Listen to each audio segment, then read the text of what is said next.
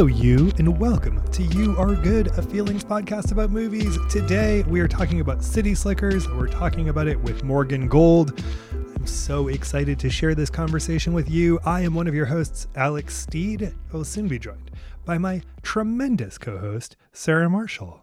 City Slickers is a 1991 American comedy western film directed by Ron Underwood and starring Billy Crystal, Daniel Stern, Bruno Kirby, and Jack Palance. And I just now realized that Ron Underwood is the director and writer of Tremors. Tremors one year, City Slickers the next, Heart and Souls two years later. What a what a fun little stretch, Ron. And Morgan Gold raises ducks, geese, cattle, and trees in northern Vermont. Uh, he tells stories under the name Gold Shaw Farm on TikTok and Instagram. That's where I learned about Morgan. I like everything I learn from uh, everything that Morgan shares on TikTok. Big, big fan. And I'm glad that uh, we were finally able to have Morgan, who I think floated the idea of talking about City Slickers a year ago. I'm glad that we were able to finally make it happen. How's it going out there in your world, people? How are your lives? How are your families? What books are you reading? What movies are you watching? What video games are you playing? When was the last time you took a deep breath and were truly there in the moment? What was the last good sunset that you saw? What was the last great conversation that you had? How is it going in your world? Let us know on Instagram. Let us know on Twitter at You Are Good Pod. We love hearing from you. And just in case no one's told you lately, you, my friend, are good. I mean it. I've heard from some of you who say that hearing that is meaningful, and uh, it's meaningful because it's true. So thank you for being here. We are grateful. We're lucky we get to do this thing, and you make that possible. Speaking of making it possible, you Are Good is made possible with your support. Thanks to everyone who supports us on Patreon and Apple Podcast subscriptions. Uh, we are artists, we are writers, we are authors, we are weirdos. We're people who don't have very traditional careers, and this helps us be able to live our lives out in the world. Thanks so much for making that possible. Thanks so much for making the show possible. And in exchange for your support, you get bonus episodes. We've got a new one that just came out about Manhunter and about the uh, Lecterverse, as Sarah calls it. Check us out on Patreon. Check us out on Apple Podcast subscriptions and uh, listen to us talk about Michael Mann's Manhunter. All right, that's enough from me for now. Thank you so much for being here. I'm excited to talk with Morgan Gold about City Slickers. Morgan Gold himself is kind of a city slicker. He uh, had some realizations about his job out in the city and then decided it's time to take this. Uh, take this operation out into the country, learn some things about the country, learn some things about myself. All right, let's go talk City Slickers with Morgan Gold.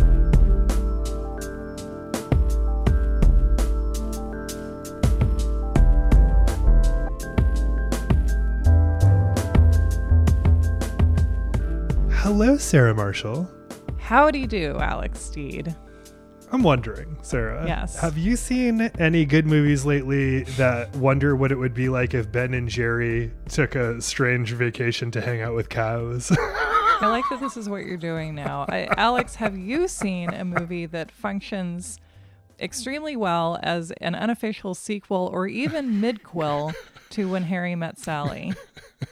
That's like, what if Harry was more depressed? What if Harry and his best friend Jess? Remember Bruno Kirby? Sure do, yeah. Yeah. It's like I spent a lot of time watching When Harry Met Sally as a 13 year old. So, like, this is these two guys in basically the same era. And we are talking, of course, about City Slickers, which I hadn't seen before, like one time last year and now today, but it feels so familiar to me for that reason we're watching this movie because it was brought to us by today's uh, fabulous guest, someone I eagerly keep up with on TikTok anytime I'm able to see his city slicking videos. Uh, we're with Morgan Gold. How's it going? I'm really excited to be here with you guys today. And and yes, I, I do wear that city slicker label myself pretty hard. You're the closest real city slicker I know eh, who went through this experience that the boys go through in the movie and you just stayed. yeah, no, I, I think I'm not actually so much the cowboy as I am the guy who's as happy as a puppy with two Peters who runs the ranch. I was strongly debating whether I should open with puppy with two Peters. I'm glad that you. I'm glad that you brought that up front. You gotta have leave yourself with somewhere to go. tell us about you and tell us about what you do and how people might know you. Sure. So, so my name is Morgan Gold. I am a farmer here in northern Vermont, but I am a late in life farmer. So post midlife crisis, I ended up moving out of Washington D.C. up to this farm here, and uh, have been raising ducks, geese, chicken, cattle, pigs, trees mm-hmm. for the last few years. And then, yeah, I document it on TikTok, YouTube, Facebook, everywhere as Gold Shaw Farm. So that is me. Right on. And you, your your videos are are lovely. They make farming seem approachable in a way that might is both endearing and probably a little dangerous. Not that that's your responsibility, but I could see easily see someone be like, "I could do this," and then find out that farming is farming. Alex, what is your favorite of these videos, or like what comes to mind? What makes you think to yourself, "I could do that"? It's not just like one standalone video. You'll have a saga where one of the birds isn't laying correctly and you're trying to understand why and you sort of go through that process. I especially liked this April Fool's Day. You made a video that was like a little I, I'm surprised you didn't get killed, where you you made a video where it created the appearance that with a friend you found, I don't know, like fifty thousand dollars or something, and it was set up where you were going to split the money with him them if it turned out to be money. And for like a minute, that person thought that they had just made twenty five thousand dollars. Mm. Yeah, it was it was a payback prank. So a friend of mine pretended to steal my tractor bucket, yes. and so as payback, I pretended to find fifty thousand dollars in a safe that I was going to split with them. That just turned out to be movie prop money. I am also shocked you weren't murdered because that is like the perfect basis for an Errol Morris documentary. Yes. or a Herzog. You could go the Herzog route with that. It is, absolutely. Here in the fields of northern Vermont, I looked for brotherhood, but all I found was dissolution and blood. Well, and my buddy uh, Alfred's got some real Klaus Kinski vibes, so oh, that's accurate. Which is exactly the person you want to prank. totally, totally. It's like sticking your finger in a rat trap. I, and just the other thing that I really enjoy that sticks out is my family moved to rural Maine when I was five from the Boston area and were received as one might imagine if anyone has a foot in sort of these rural areas being a person who moves from a, a city. So I appreciate that you kind of are transparent about what, you know, assimilating to the town that you live and work in now is like mm-hmm. not always easy. Yeah, it's definitely. I mean, and for folks who don't know, so you know, for example, we've had issues where hound hunters will have their dogs mm. running onto our farm, and I've had some confrontations there. And you know, trying to adapt and understand the norms and what should you push back on, what should you really fit mm-hmm. in with, has definitely been one of the biggest struggles of going from being a city slicker to a farmer. So before we get into sort of more personal experience with City Slickers, both the movie and the reality, I mm. was uh, wondering, Sarah, mm. uh, would it be possible if you could guide us through the wilderness here? I would love to. I would love to get on my horse and force you to run through a river. um, so, okay, so City Slickers opens with our trio of slickers Billy Crystal, Bruno Kirby, who we know from When Harry Met Sally, and also I believe is he the young Clemenza in the Godfather Part? Two? Young Clemenza, yes, exactly, yeah. mm, young Clemenza. I find Bruno Kirby's energy very soothing for yeah, whatever reason. Totally. I find him to be very sexual in a very strange way, but yeah, I think It's the mustache yeah, partly. I mean, it's not all the mustache, but I do think that Do you notice Alex, I'm sure you notice this. There's a moment near in our like grand climax where Bruno Kirby kisses Billy Crystal on the forehead yes. and it's so lovely. Yeah, it is really lovely. it's really nice. Ah. So, okay, Bruno Kirby and his mustache, and Daniel Stern bringing up the rear. oh my God, absolutely. And they're in Pamplona, Spain, doing the running of the bulls, which is a phenomenon I've never really understood. But is it just that a bunch of people and some bulls like just run down the street as long as they can? Is that it? I, I don't even know if it's still a real thing, but like it always seemed like one of those 80s or 90s movie tropes, like, oh, we're going to go see the running of the bulls or the running of the grunions. Like, it's like one of those things that pops up in multiple movies, but yeah, I've never actually seen it. I feel like it was in like commercials in the 90s Totally. or something. They were like, a thing everyone knows the running of the bulls. Yeah, it was like a top 10 cultural phenomenon that everyone knew about. Yeah, which is weird. You think about what general knowledge was like in the 80s, and you're like, hmm, in a great way. I can say we are certainly going to hear from the running of the bulls pros uh, as a result of not knowing this piece of information. So we'll find out in a, in a couple of weeks. Yeah. And while we're at it, I would just love to hear from people about what's going on in fox hunting, or if it exists anymore or what. Because I do feel there's also like, there was a period when like, if you wanted to add a touch of drama to your movie, just throw in a fox hunt. You know what the best part of The Omen 3 is? A fox hunt scene. I digress. Also, Sam Neill getting all hot with Jesus and calling him the Nazarene, and it's very sexy. But anyway, all right, City Slickers. I just want to let you guys know the running of the bulls is happening this year, takes place yearly, July 7th through the 14th in uh, Pamplona, Spain. It's coming up. And of course, I'm sure pe- people must die while doing this, Yeah. right? Because you are running with bulls. Someone, totally. You get some Sure. people get gored, And Billy Crystal gets gored in the ass a little bit. a cute gore. yeah, a tipper gore. And so he goes to get his ass sewn up, and we sort of see the dynamic with him and his friends, and we realize that they're like men approaching 40 with disposable income who, like, if they were around today and they were women, they would be Instagramming about all this nonstop. Totally. And it would be like, it, it would be very familiar, but they're just like trying to recapture their will to live by going on expensive vacations where they try to make themselves feel like they're in danger, but not really, like most Disney rides. And they're they're married to the three wife types in movies at this time.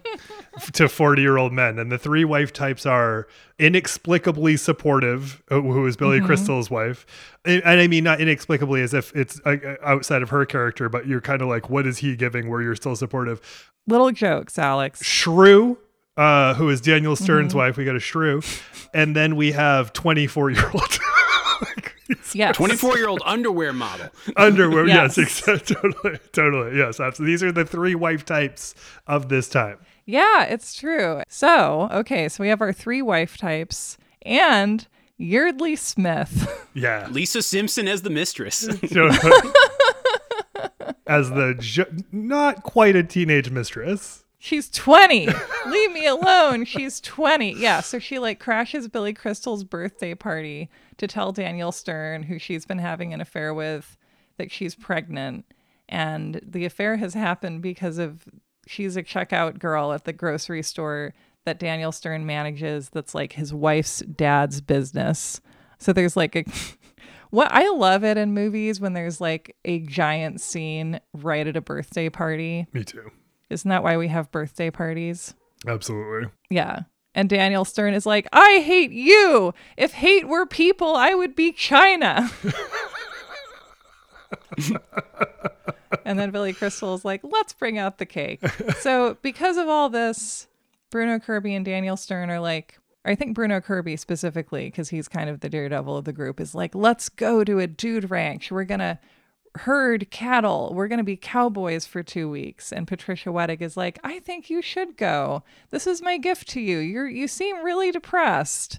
Like, just go see if you can find your will to live. She says, go find your smile, which I really love. Like, people need to say that to each other in relationships. Which is the basis of the end song of the movie, which I really appreciate. They like Is stuck it? to that theme. Yeah, I don't know who who sings the last song, but it's basically like I found my smile, something along those lines.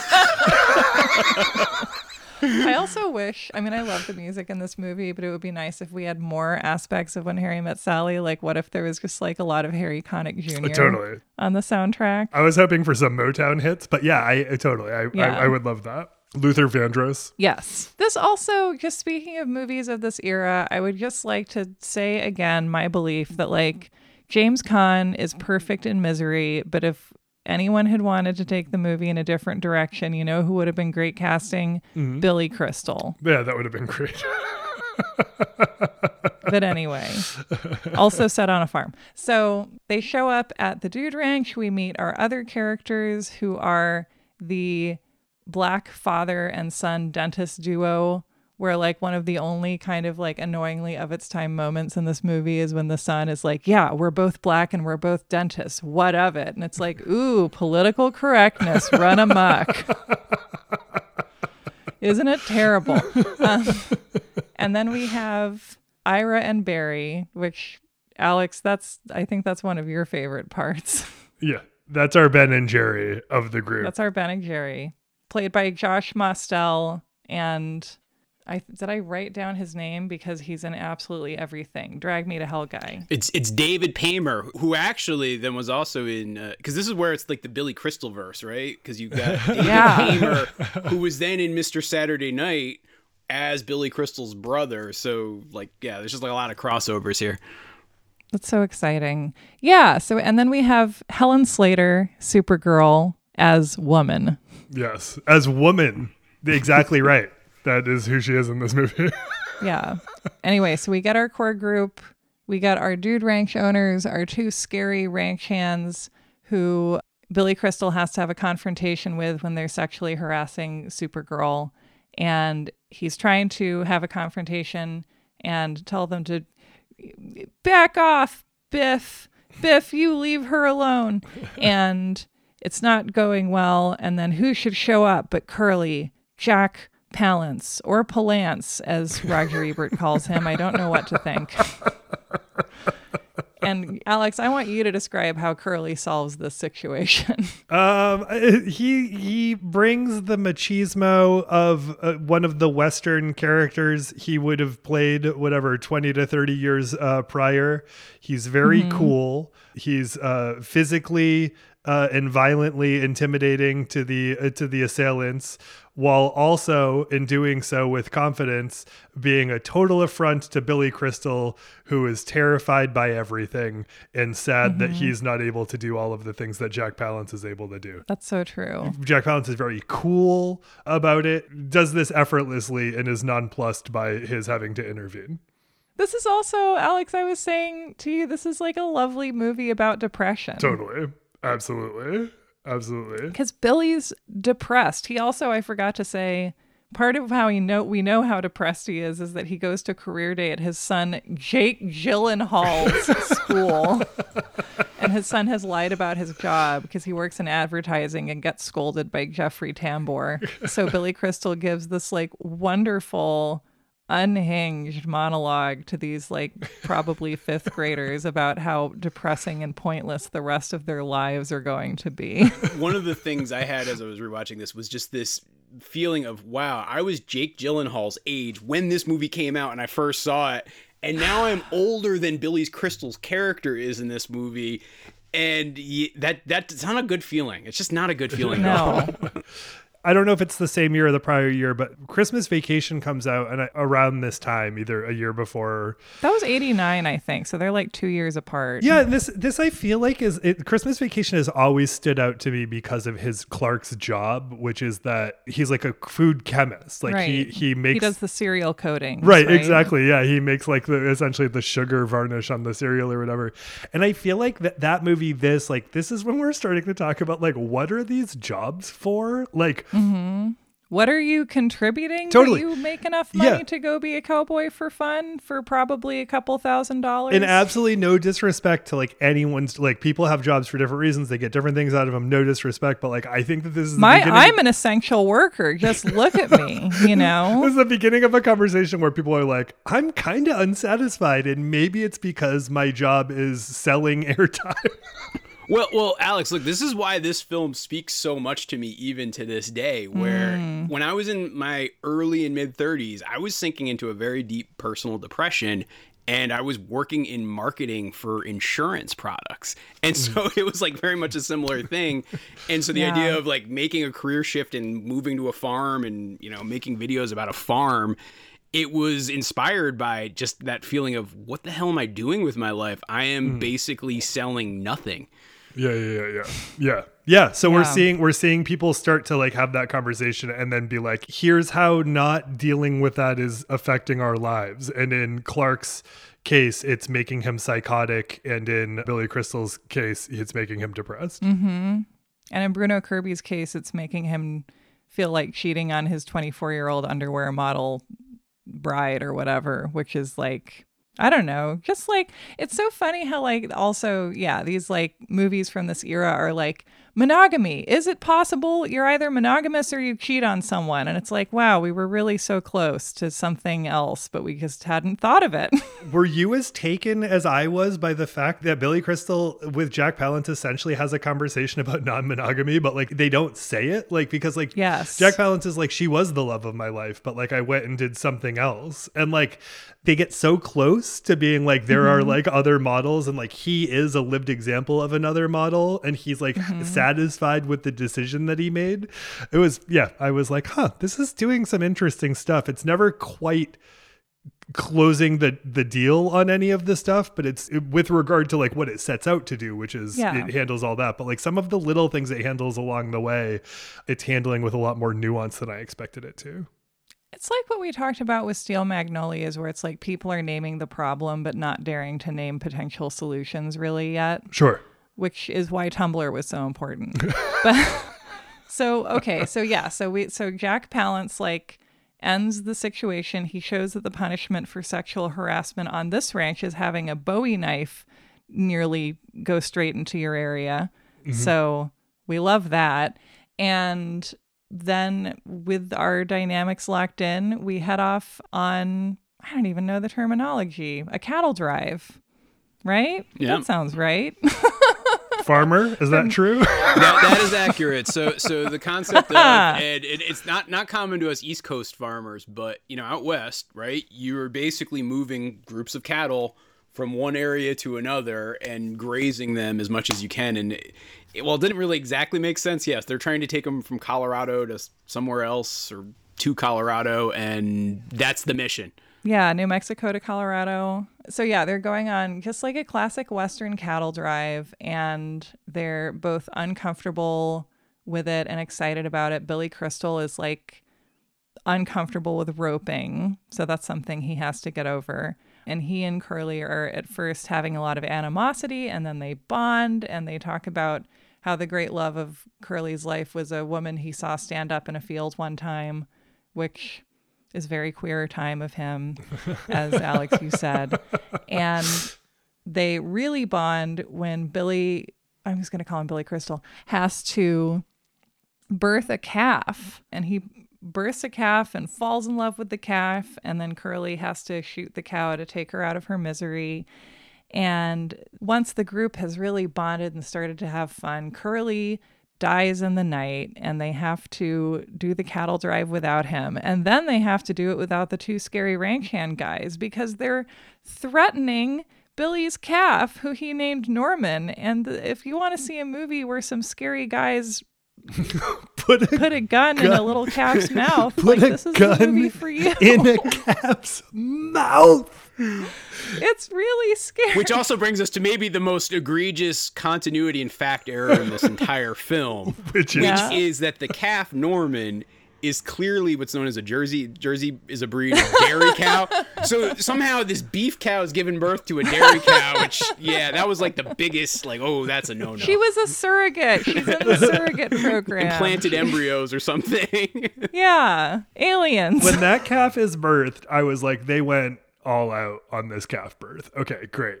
There's no way we're going to top that in animal sort of effects. And then they put a gun in the mouth of a calf, its little teeth clink on the metal. I was like, what?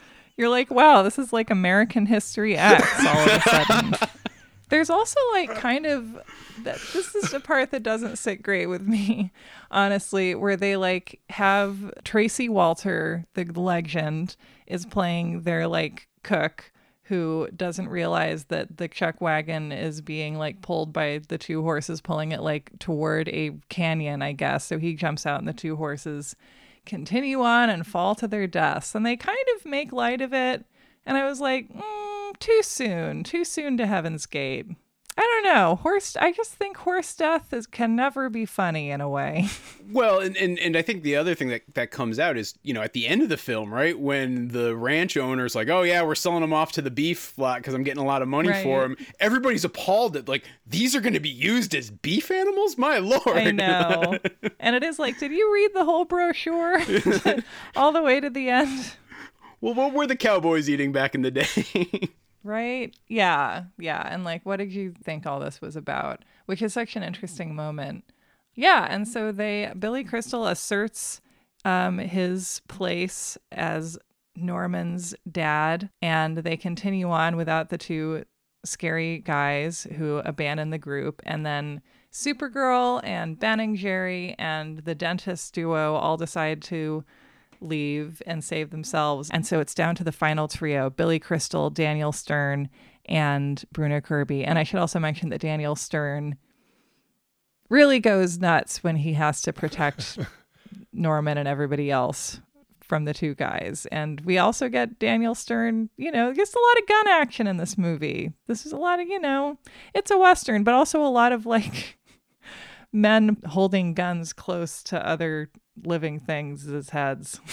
It's about the reckless way men act when they have wild relationships with their dads. Like basically just literally like Yeah. literally to the point where Daniel Stern is wielding that gun and maybe going to shoot one of these guys, mm-hmm. explaining that the reason he's so frustrated with bullies is because his father-in-law's a bully. And then we find out also that the warmest his dad ever was to him in his life is he winked at him at mm-hmm. his wedding. And so like you mm-hmm. have and then these guys like love baseball because it reminds them of a time where like they were able to get close to their fathers who were impenetrable in another a number of ways. So like mm-hmm. these are men and then they finally find a dad and he dies sitting upright on his horse. So yeah, there's a lot of dad stuff going on.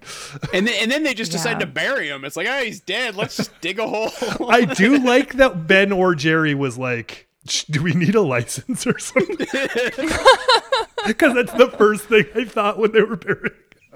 So they're just like, we're in the old west. We just gotta bury people as they, you know. Yeah, and so so the, so that's our our grand um, climax is that the three guys have to finish the cattle drive, and we think Billy Crystal isn't gonna do it with them, but then he like shows up like triumphantly on top of a hill on his horse, and like this western music plays, and I cried. Yeah.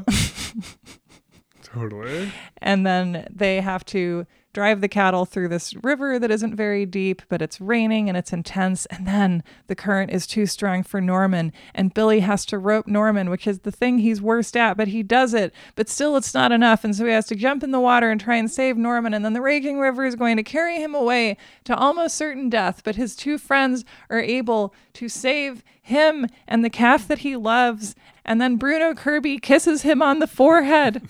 and then they all go home. And uh, Billy Crystal has found his smile and he has brought a calf home to live with his family. And luckily, they already own a van. I don't know why they own a van, but it's so great that they already have a van to take the calf home in. And that's the movie. and I cried. and and onto that father theme, right? So you've got Bruno Kirby now becoming comfortable oh, with Oh, yeah. impregnating his underwear girlfriend. Like he's now okay with that idea of having kids. He's mm-hmm. like he's now that's his character arc in this film. And then mm. you've got Billy Crystal becoming a dad to a calf, even though he's already got two kids. He's like, but now this calf, I am, I am now a father figure to this animal, and, and he, he has now like become comf- very comfortable with that identity at the end. Yeah. Yeah. And I love that it's, and then Daniel Stern has to like recover the will to live and not murder anyone. And it's really touch and go for a minute there. But then he ends up with Helen Slater, who's like, I loved it when you almost murdered that guy. And again, I love this movie. And it's also just nice to look at this very heartwarming film and be like, it's nice that we don't do that kind of messaging anymore. or that when we do, people get really mad about it. yeah, we get we get a little more new. Yeah, because like the thing that a thing that I do enjoy about these characters is like Daniel Stern's relationship with this bagger is even more complicated by the fact that like he's her boss probably like six levels over. So there's like mm-hmm. it's not just you know there's like these aren't good guys. They're okay guys. At the most, and that's really nice. Well, and I like, and they make a number of decisions that are like, and they explore sort of why the decisions are happening and the way, why they are the way that they are, which is largely tied to like anxieties about sex and death. This is an extremely mm. Freudian movie, you know, and we hear from Bruno Kirby that like his both best and worst day was when he had to stand between his father and his family. When he was 14. when he was 14 and that's a story that i've heard many times from people who've kind of been in that situation. And it you know fucks you up in a number of ways. And so we see it but like you know, I kind of feel like a more like twee indie movie would be like, I fuck up, and these are the reasons I fuck up, and that's it. And in this movie, they get to that point, and then they're like, oh, like we also have to figure out a way to be better.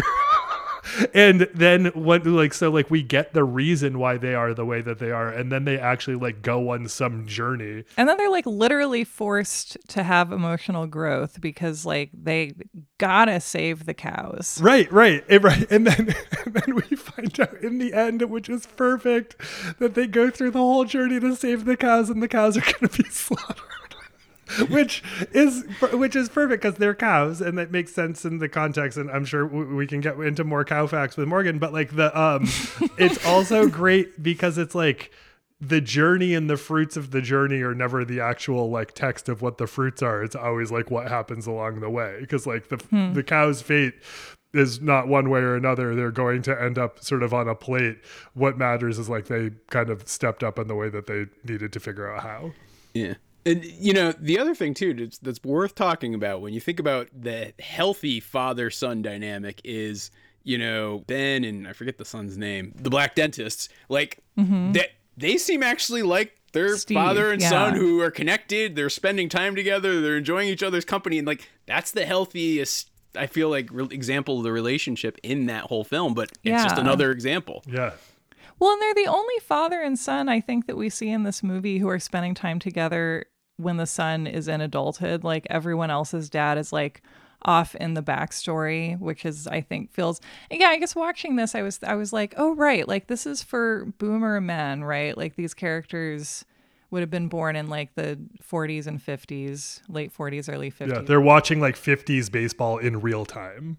Yeah, and this is exactly my mom's age and she also like she grew up watching westerns and like mm-hmm. wanted to be a cowboy which is very gay of her, yeah. but also just like what was available at the time. And totally. that this was like, uh, I don't know, that like cowboy media was kind of like superhero media today, where it's like all of the themes, all the kinds of stories, all the like so many different aspects of storytelling are just being forced through one kind of setting and character type. And so it just stands in for so much when you grow up with it i think. Yeah it's myth you know it's like it's just yeah, like the fabric it's the fa- because i was going to say if this is like a freudian movie it's also like a joseph campbell movie because this is like yeah. the you know very like hero's journey in a myth. It's so interesting sarah i was looking at the soundtrack and the soundtrack is just made up of the tv themes of old westerns. Really that's so great. Because their memory of their experience of the West is on television. Mm-hmm. Well, you got Magnificent Seven, you've got the Yeehaw scene in Red River. You got, I mean, Jack Palance in and of himself, right. right? He's like the ultimate Western villain in Shane with like the yeah. pick up the gun,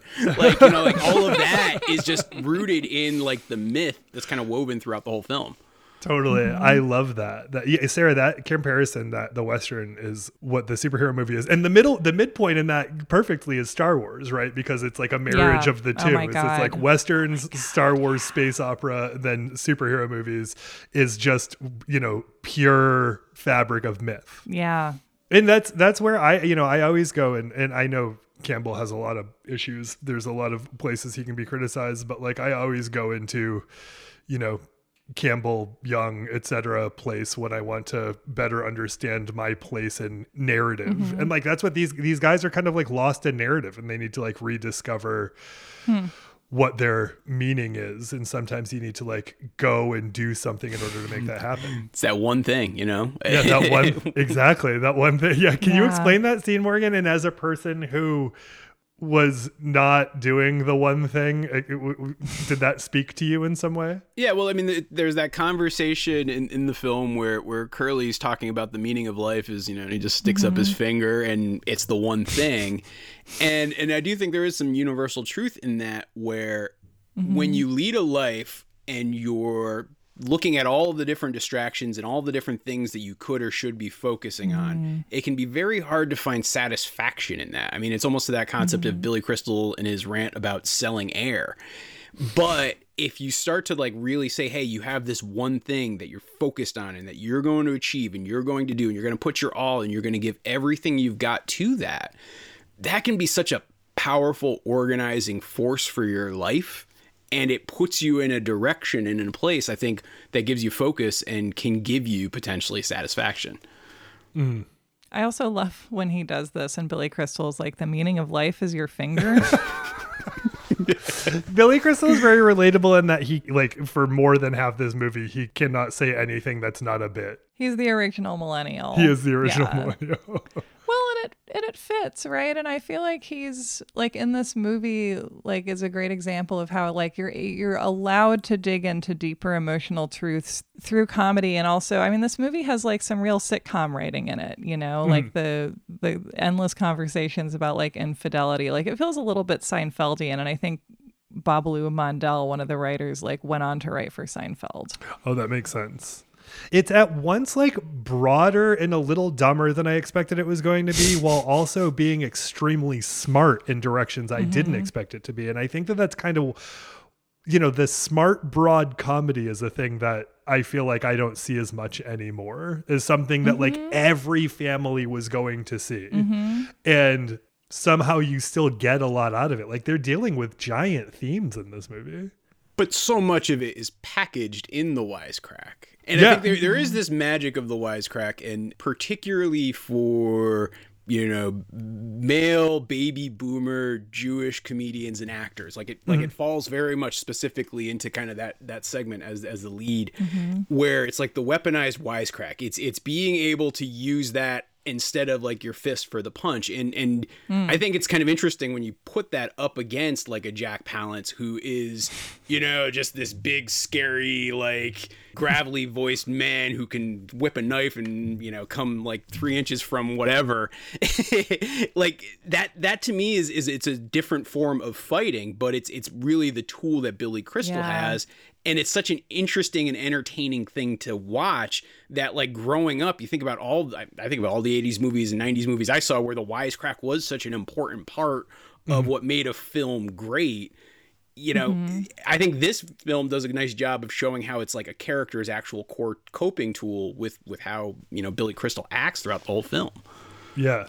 Yeah, and I love it when he and Curly are actually talking about that, and he's and Billy Crystal is like, "Well, that's how I am with everybody." So you know, but and they kind of call a truce. I was surprised at how quickly they came together. Like usually, like it's a, totally. And and and what I like too is like the contrast that it shows, where you have, you know, Billy Crystal reveals essentially that like he quips in all the ways that he does because he can't quite get close to like he's so it's his form of it's passive aggression right like it's his form Yeah. of confrontation which is and like, avoiding confrontation Right. as well. Yeah, exactly and jack palance just deals in aggression and confrontation and so Yeah, he just throws knives at people, which like you know isn't ideal either. But they're both doing what they can. right and they're both trying to like get to a place where they understand each other which you know i kind of like really appreciate and like i like too th- that you made you made the point morgan that the balance of humor and seriousness with conversations about sex and death like often come up in particular in uh jewish humor and in movies where the leads and sort of like the writers are coming from that background. And i like how the evolution over time is where you know, when the Coens come in and sort of become more and more popular, they're like, what if instead of a 50 50 split between humor and uh, looking death right in the face, we somehow simultaneously cranked up both levels of each of that side to 11 like that's kind of like what they did where they're like let's have Also, it I would argue there's no such thing as wasp humor. Just sounds like an oxymoron. There doesn't it? not such a thing as wasp. Uh, there's no such thing as what is wasp humor? What would it be? There's not. It's when Charlotte gets that little look on her face. Sex in the City. yeah, I there's I just don't I, I don't know what it would be. There's not, there's not there's nothing to have been funny about. you can't be funny when you're killing everyone, you know? I Morgan, I'm curious about because it feels like you've been watching this for, you know, in many different stages of your life and like are there characters that you identified with when you first saw this or were you like those are adults and i'm not and like, do you identify with people in it now? What's that been like? Well it, it's it's exactly that where like i remember watching this family blockbuster movie night you know mm-hmm. kind of a friday night rental type deal. And then I didn't watch it for me. I mean, maybe it popped up on like TNT or TBS because it's like one of those types of ubiquitous movies. I feel like it was always on TNT. yeah, it was in that rotation. Yeah, Right, but it wasn't until I watched it in my mid 30s where I was much closer in life to Billy Crystal versus when I first watched it, it was like, yeah, this is adult, and my dad seems to really like this movie and laugh at it a lot. Okay, and my mom mm-hmm. every morning on my birthday calls me just like Billy Crystal's mom does at the beginning of the movie. like that was always an experience mm-hmm. I had. But for me, like it was like not something I identified with, but watching it in my 30s, it was like, oh gosh, I kind of see what they're talking about now in terms of the yeah. the death part of it and what that means and what that looks like. And and like I said, I, I, saw this again, like it was right when I was in DC and depth of depression and really trying to figure out what the hell I wanted to do with my life and realizing that I was past the hey, I'm not a young up and coming kid anymore. I'm I'm in middle age that mm-hmm. I needed to like kind of think that through and and so I identified with it so much and particularly Billy Crystal's character so much because of that and that sense of you know, I felt like I was leading a life of working a career that felt sort of meaningless and trivial, and I mm-hmm. needed something more or something different to give my life some actual meaning to maybe create some happiness. Yeah, and I feel like t- thinking about this as a movie about depression, like I feel like it's possible to sort of see what to me feels like the whole spectrum of reality of like a like depression is real and it comes from many directions. And one of them is just the chemistry of your brain, which we have the ability to affect with pharmaceuticals, which is so important and life saving and necessary. And B, how also, yes, and I think that there's something about like being in a society where, like, you know, you're alone a lot, you're not getting the kind of emotional nourishment that you humans typically need in order to thrive. And maybe on top of that, like, you're expected to be able to put all of your energy and passion into something that you know to be fundamentally meaningless mm-hmm. or actually harmful potentially as the work that you're doing and how it's like we have to recognize the reality of depression as something that we you know have the ability to affect medically but also how like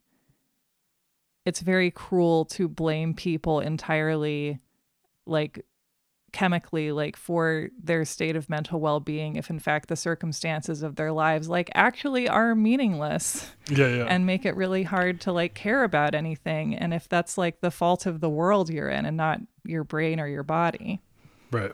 Right. And and how do you try to change interact with that or change that or even talk about that with your friends? Because uh, again i don't think it's insignificant that in the film right you have three friends who've been friends since they were kids like you know the maturity of your adult friendships like friendships that are formed later in life versus those ones that still fall back on the same things that you did when you were 10 there's a difference in what those relationships can mean and mm-hmm. how they can make you feel and how comfortable you can even feel in talking about those things where like if i think about mm-hmm. times when i've talked about my depression and things that i've dealt with with friends i've got you know best friends who i'm still friends with since i was like seven years old where it's so much harder to talk to them about that versus mm. say somebody who I became friends with in our early 30s and you know we've seen each other go through similar types of crap and it's just it's easier to connect on that level and so yeah. having those people that you can talk to and recognizing that sometimes the maturity of those relationships is dependent on how comfortable you are talking about where you are in your headspace yeah right it's so interesting because it's like i mean i'm a i'm a huge proponent of a lot of different you know approaches to sort of like mental health and outlook and and therapeutic uh, drugs i'm big into mindfulness practice etc but the, mm-hmm. uh, uh, to your point sarah and to the points of stuff that you've said morgan you, you know I, i'm a big fan of those because like your head is pretty much like one of the only things that you're able to engage meaningfully it's not you can't mm. always fundamentally change the specifics of your reality right like of your day to day it's not mm. always sort of on the table it's great when it is possible yeah. and it's something that you can pursue there's a lot of things that stand in between people being able to do that and so as a result it can sometimes feel like it's like well dealing with your mental health in whatever ways can only go so far but sometimes it's also the only thing that you have any power over and sometimes it feels like you don't yeah. have any power over it so like we see these different journeys happening throughout this movie of people who have you know different relationships with like what their outcomes can ultimately be based on what's on the table for them and sometimes you do need to like just like fundamentally if it's possible and on the table sometimes you do need to like fundamentally change what you are doing day to day because mm-hmm. sometimes it's that that is the thing that is fucking you up the most. yeah. And then in many cases, uh, you know, kind of to what you're saying, Alex, it's like sometimes you do have that power, and often, especially in America, you don't. And that's why social change is necessary. But there can be parts of you that are harmful or dangerous, and you can still be functional or helpful to society in other ways. And it doesn't, human beings are more complex than that it's the power that changes everything and it's the pe- the number of people who are willing to cover up for you.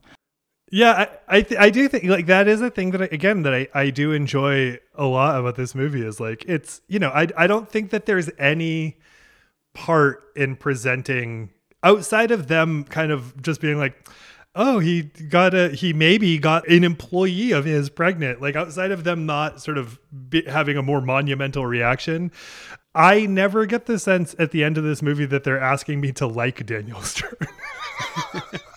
but it doesn't mean that he doesn't have to go he's still he's done a thing that is a, that I would consider abhorrent and misguided, but like he still has to go on a journey to become better. Like it's the mm-hmm. the the thing isn't just like give up now forever don't do anything ever again. You fucked up. And that's the only part of your whole brain. Like he still has to like, you know, become whole. Right. Well, and I mean in this I don't know, there's an interesting continuum between like okay, so City Slickers is like definitely using some of the material in a much, you know, lighter, softer sweeter way, but it's still using some of the themes of movies like Duel or Straw Dogs. Yes. Right? Where it's like, what do you do if you're incomplete as a man? And it's like, well, sometimes you just have to kill a lot of people. I don't know what to what to tell you. That's the moral of Straw Dogs.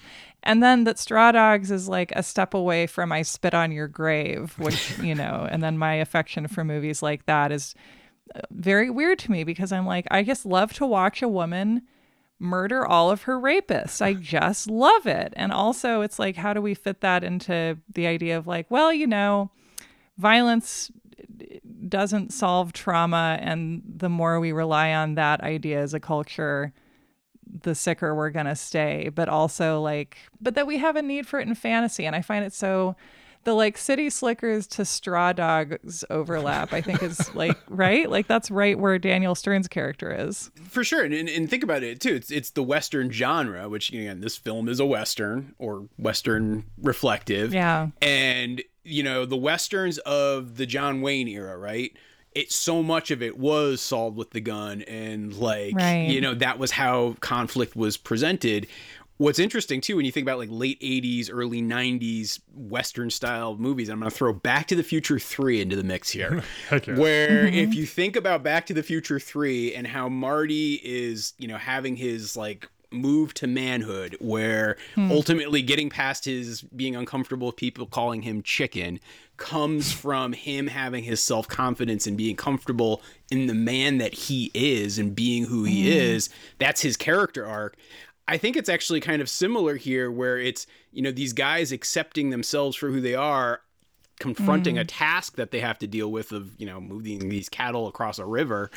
That's what is their test of manhood. It's not about the violence, even right. though there's yeah, echoes of violence yeah. and, Curly's a violent character and the cowhands are violent characters. Like there are these violent characters, but to like actually achieve in this type of western, it's actually more about sticking with it and going through it. Yeah. The one thing I want to push back on, and, and not that I think Mm. that this is a something that that you're insisting upon one way or another, Morgan. I Mm-hmm. appreciate Curly's violence.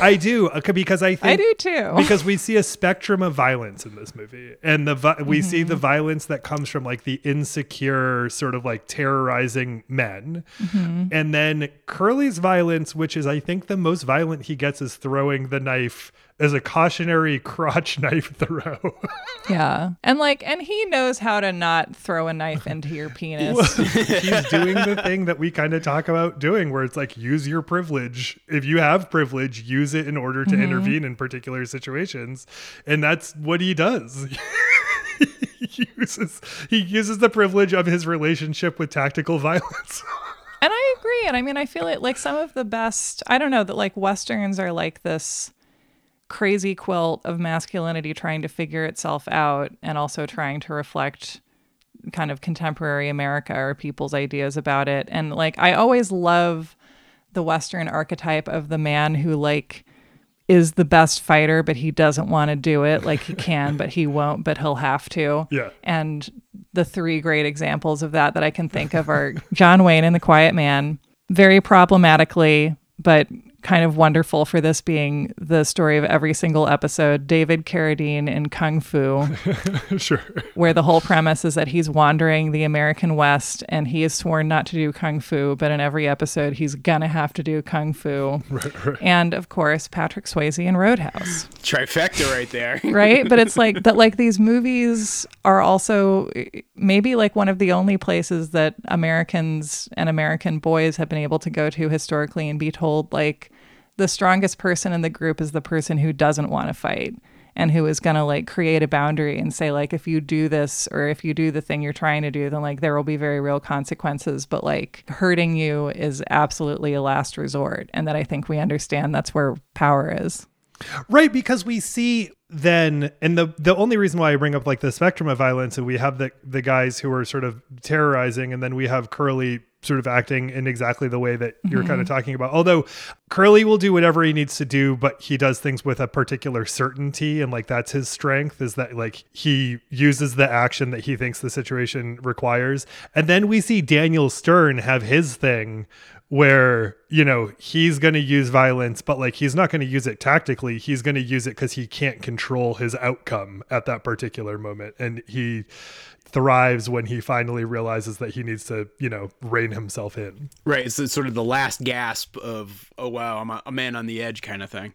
yeah exactly exactly can you just tell us what the leap from going from Washington to Vermont was, you know, sort of like what you imagined it was going to be, and then like what it really was like. I mean, honestly, so so yeah, I had this kind of fantasy of you know, wow, I'm working a job where I'm just not feeling like I'm making a difference in the world. I'm not producing anything. I'm you know, like I said, marketing financial products essentially, and you know. Starting the farm in 2018, it was okay. I'm getting out here and I'm learning some stuff. But I think the biggest thing I didn't appreciate was how much to make that leap you actually do have to learn in terms of how to take care of animals, how to build a fence, like doing all of those basics, which were skills that I never had. And I'm still, you know, struggling to to get together and learn. But you know, slowly but surely, that's that's I feel like what I've been doing. And you know, part of why I think some of my videos have worked from a social media standpoint is that I I'm honest about how I document that and and showing both kind of the successes and failures, which are there's plenty of them I could point to, and and and, and I think that that has been probably the biggest shift for me in, in getting comfortable with that vulnerability of showing myself failing. It's probably been the biggest lesson of it all, and how important that is. Yeah. Because like there are two there are two paths, right? As illustrated by this movie. One is if you're in Billy Crystal's position, you can change everything because he's considering doing that. His wife is again very supportive, is making that offer that like if he needs to change everything, that's totally fine. They can make it happen. And you did change change a lot, you know, by sort of like relocating and, and changing your job and changing what you're doing day to day.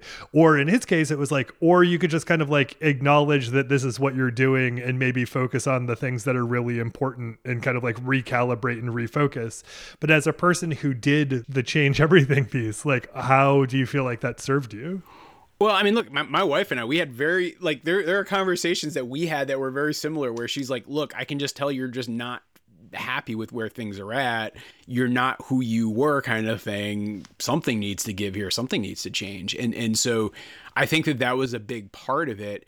And and I think the other truth of it all is too, right? I didn't just flip a switch and make it all happen, right? So it's a gradual progression, I guess is the real answer in that even for people who want to try to change everything, usually you're not going to change everything overnight. You're going to change maybe a couple mm-hmm. of things and then that leads to more changes and then more changes and you're just, you know, pulling on the thread of the sweater. Mm. Yeah, and not to be the person who says this annoying thing, but it is true that like if you try and change everything, which I've done hundreds of times, the part of you that you're trying to really get away from will invariably catch up with you like one of those walkers and it follows and beautiful. Really? So, sarah you're so, so so you're so spot on. I actually just yesterday so so one of the things i've been dealing with is i have binge eating disorder. And i actually just made a video talking about it for the first time ever um, and i haven't even put it out yet. Hmm. so much at the core of it was this idea of oh i want to move up to a farm and i'm going to live a healthy life and it's going to be good and i'm going to be happy and things are going to be great but at the at the core of it still you're still you. You're still confronting who you are and you need to get comfortable and deal with that because even if you change your setting even if you change your job that's not going to change you and that's not going to be just a magic light switch to make you happy. So you're 100% spot on and it's like until you start to deal with your shit you're not going to really change. It's not going right. to the setting's not going to change yeah. you you are going to need to change and I feel like I don't know that there's like different places that we're attracted or different lifestyles that we're attracted to for different reasons. But there are so many big changes that work and that kind of clearly someone is a better fit for kind of their soul and the journey they're on. And I feel like the ones that work are the ones where your growth is necessitated by the experience, as very dramatically depicted in City Slickers, or kind of you know, as you're talking about here, where it's like the daily work of it, like the stuff that you have to figure out, like that you are called on to maybe deal with parts of yourself that could just like, and we're actually kind of, you know, in daily life in kind of a pointless job or in a, a field that's like hurting you over time or a lifestyle that is hurting you over time. Like one of the ways that those things really hurts you, I think, is by, like, for example, academia. If I had stayed in academia, I would have only become more passive aggressive because that's how people communicate there and that's what's rewarded, you know? Yeah, this is, I mean, I love this conversation. This is my favorite because, like, I'm a big wherever you go, there you are person. Like, you have to, you can change every, I've similarly, Sarah, like, mm-hmm. I've changed geographies by thousands of miles. Mm-hmm. I've changed jobs radically. I've changed so many things many times. And then, you know, unless it's part of an active process that you're doing consciously and intervening mm-hmm. upon and whatever sort of doing a lot of work like you can change the job you can change the life you can change the relationship and you're going to be there at the end of it and that's why yeah. i you know i feel like whatever the approach to sort of mental well-being is if it's exclusively therapeutic or in part with pharmaceutical or again like i'm a huge uh, proponent of mindfulness specifically because you know, I think some people are like, but what will that change in society? It's like we still need to do the societal changes, but we need to be different when we arrive at the other side of it. And I think a lot of people mm-hmm. think that like it's it you know, you just take some radical political action and everything's going to be better. It's like no, like we're still going to be people who have hangups about sex and death and act mm-hmm. fucked up as a result. So we need to deal with yeah. that because it permeates into every part of our society. Yeah, universal basic basic income is not going to solve attachment issues. Like it's like right. at its core. Wow. total, total. I'll take it. I'll take it, but we still need to do some work. yeah, right. And, and that like, and that we want these things because they support each other, right? That like, if we like, it's not going to solve it, but if there was like less fear of how to get by financially, then you you would have more energy to actually work on yourself. And if you work on yourself, you know, then you are a better agent for change. But right, that it's like the, these things matter because they support each other, not because one is like the one thing. It's a lot of things. Yeah, absolutely. We know that Billy Crystal is a father uh, in this movie, and uh, is Daniel Stern? Do, are, do the other guys have kids? No, Daniel Stern does. I don't know. Bruno Kirby. No, Bruno. probably No, his, has. his whole arc is becoming comfortable with having kids. well, but he probably has kids. But does he know about them? Exactly. so we know that. Uh, who, in your view, uh, Morgan is the daddy? you know, I'm gonna go for an, an off choice in Bruno Kirby, where Oh, wow. He does have that moment of the forehead kiss and going from being really insecure and commitment phobic to being comfortable with the idea of having a family. I I think that that evolution and progression was kind of nice to see and, and was was a daddy moment, if you will.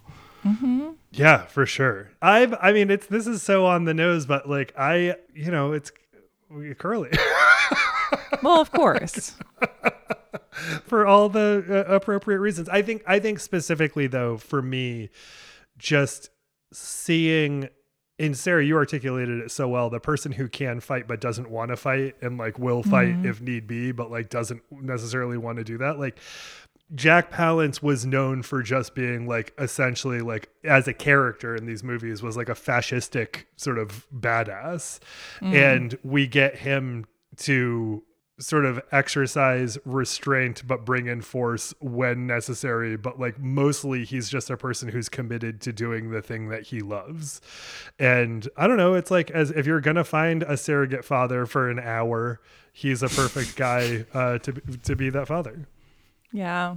I'm going to I have two little daddies. It's uh, little Bruno daddies. Kirby's mustache and then i- in a meta move, Gene Siskel, who in an otherwise positive review of this movie said that Helen Slater does not have enough to do. And that's true. So agreed. she is, to your point, woman. Morgan, thank you so much for bringing City Slickers to us. How should people uh, find you if they're not already uh, familiar with your work? Yeah, just look for us uh, YouTube, TikTok, Facebook, Instagram, just Gold Shaw Farm. Uh, gold like my last name, and then Shaw and then farm. It's just me documenting life here on the farm, ups and downs. I'm hatching a bunch of baby goslings upstairs t- later today. So yeah, there's always something happening here. You know what I you know what I love about it, Morgan, is that it's wholesome and not saccharine. Mm-hmm. Like you have found a really incredible balance of an honesty and and you know all of the you know TikTok is full of stuff that is very heightened in one way or another and yours is wholesome without feeling like you're being talked down to. Well, thank you. I'll, I'll, I'll throw that on my book jacket. I appreciate it. I also can I ask a piece of life advice that I wonder your thoughts on because so I have a friend Jenna, another farmer who has guard geese, and I think geese can be very scary because they have those little serrated beaks and they don't give a fuck. But then one day, one of her geese actually bit me, and I was like, "Oh, that's not that bad." So, like, do you think just that just being bitten by a goose is like kind of a solution in life? Yeah, very much so. Look, I, I've been bitten by geese hundreds of times. Every morning when I collect geese eggs, I get bitten. It's not that bad. It's something that people are more, I think, traumatized of when they're kids.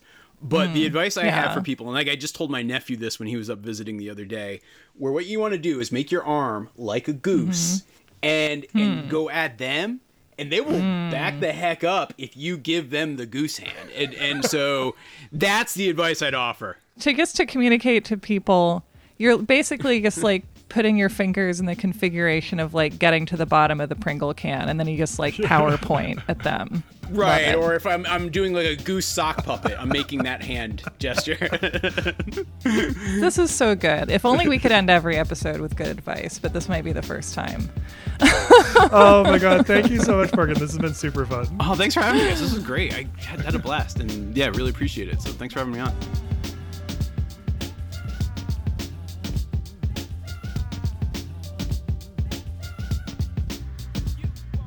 All right, everybody, that is it for this week's episode of You Are Good, a feelings podcast about movies. Thank you so much to Carolyn Kendrick for producing this episode, for editing it as well. Thank you to Miranda Zickler for editing this episode. Thank you, Morgan Gold, for being here and talking about your life and talking about this movie with us. Thank you for bringing us City Slickers. Thanks to Fresh Lesh for providing the beats that make the episode and our transitions and all the things in your ears makes them sound so sweet. Thank you so much, Lesh. Thank you for listening to the show. Thanks to everyone who finds us on Instagram and Twitter at You Are Good Pod. Thanks to everyone who supports us on Patreon and Apple Podcast subscriptions. And uh, I think that's it. I'm so glad that you're here. And don't you forget it that you, my friend, are good.